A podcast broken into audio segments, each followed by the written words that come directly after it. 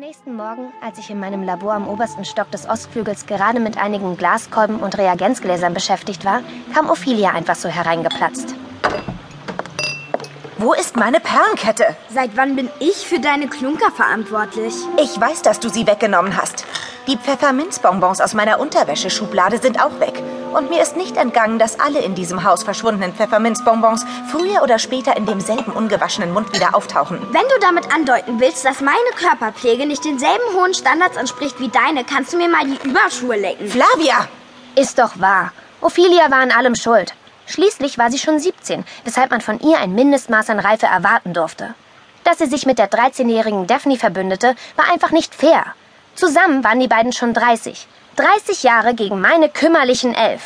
Und zwar kreuzweise. Ich habe es satt, immer als Sündenbock herhalten zu müssen, Fili. Was ist das für ein klebriges Zeug da auf dem Boden? Das ist ein Experiment. Vorsicht, das ist Säure! D das ist doch meine Kette. Die habe ich von Mama geerbt, die... Ophelia war die einzige von Harriets Töchtern, die von ihr als Mama sprach. Denn sie war auch die einzige von uns dreien, die alt genug war, sich noch an diese Frau zu erinnern. Harriet war, als ich gerade mal ein Jahr alt war, beim Bergsteigen ums Leben gekommen. Seither wurde auf Buckshaw nicht oft von ihr gesprochen. Das zahle ich dir heim, du blöde Kuh. Gewitterziege! Die Vergeltung ließ nicht lange auf sich warten. Ophelia war, im Gegensatz zu mir, keine geduldige Planerin, die davon überzeugt war, dass man das Süppchen der Rache möglichst lange köcheln lassen musste, um es zur Perfektion reifen zu lassen. Weißt du, eigentlich bist du gar nicht meine richtige Schwester. Ist dir schon mal in den Sinn gekommen, dass du bloß adoptiert wurdest, Flavia? Das stimmt nicht. Ich bin Harriet wie aus dem Gesicht geschnitten. Das sagen alle. Klar. Was meinst du, warum Mama dich im Heim ausgesucht hat? Wie konnte ich ihr denn da schon ähnlich sehen, wo ich doch ein Neugeborenes war und sie eine Erwachsene? Weil du sie an ihre eigenen Babyfotos erinnert hast. Deshalb. Sie hatte die Bilder sogar mitgeschleppt und zum Vergleich neben dich gehalten. Das ist gelogen, Defi. Stimmt's? Leider nein. Vater hat immer gesagt, dass es dich aus den Schuhen hauen wird, wenn du es erfährst. Wir mussten ihm beide schwören, es dir nie zu verraten. Naja, wenigstens nicht vor deinem elften Geburtstag. Eine grüne Gladstone-Tasche. Da drin hatte sie die Fotos.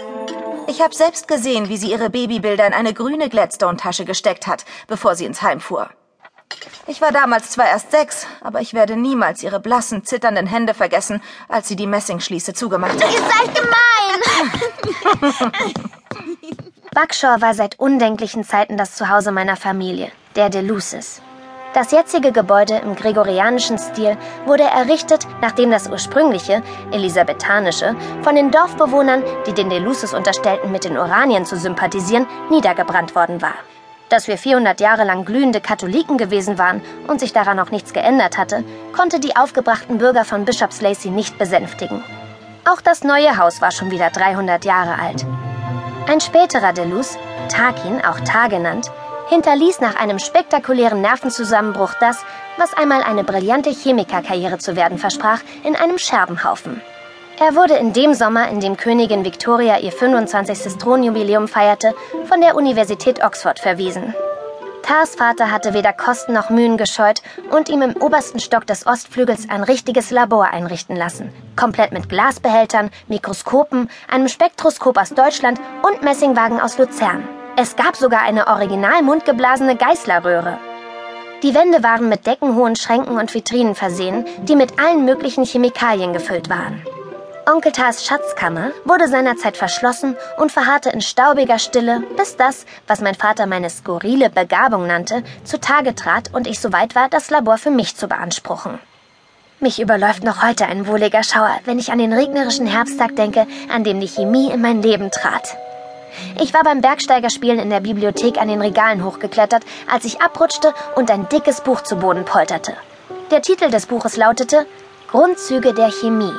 Seitdem vertiefte ich mich jede freie Minute in meine neue Errungenschaft. Mein großes Interesse galt den Giften. Wo ist mein Lippenstift, du Miststück? Der liegt in deiner Schublade. Da habe ich ihn jedenfalls gesehen, als ich deine Perlenkette geklaut habe. Nein, in der Schublade ist er nicht. Da habe ich zuerst nachgeschaut. Hattest du auch deine Brille auf?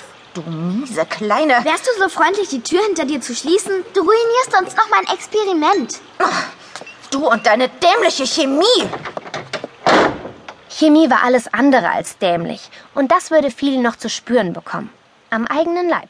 Oder besser, an ihren eigenen Lippen. Ich zog ein goldfarbenes Röhrchen aus der Pullovertasche, nahm die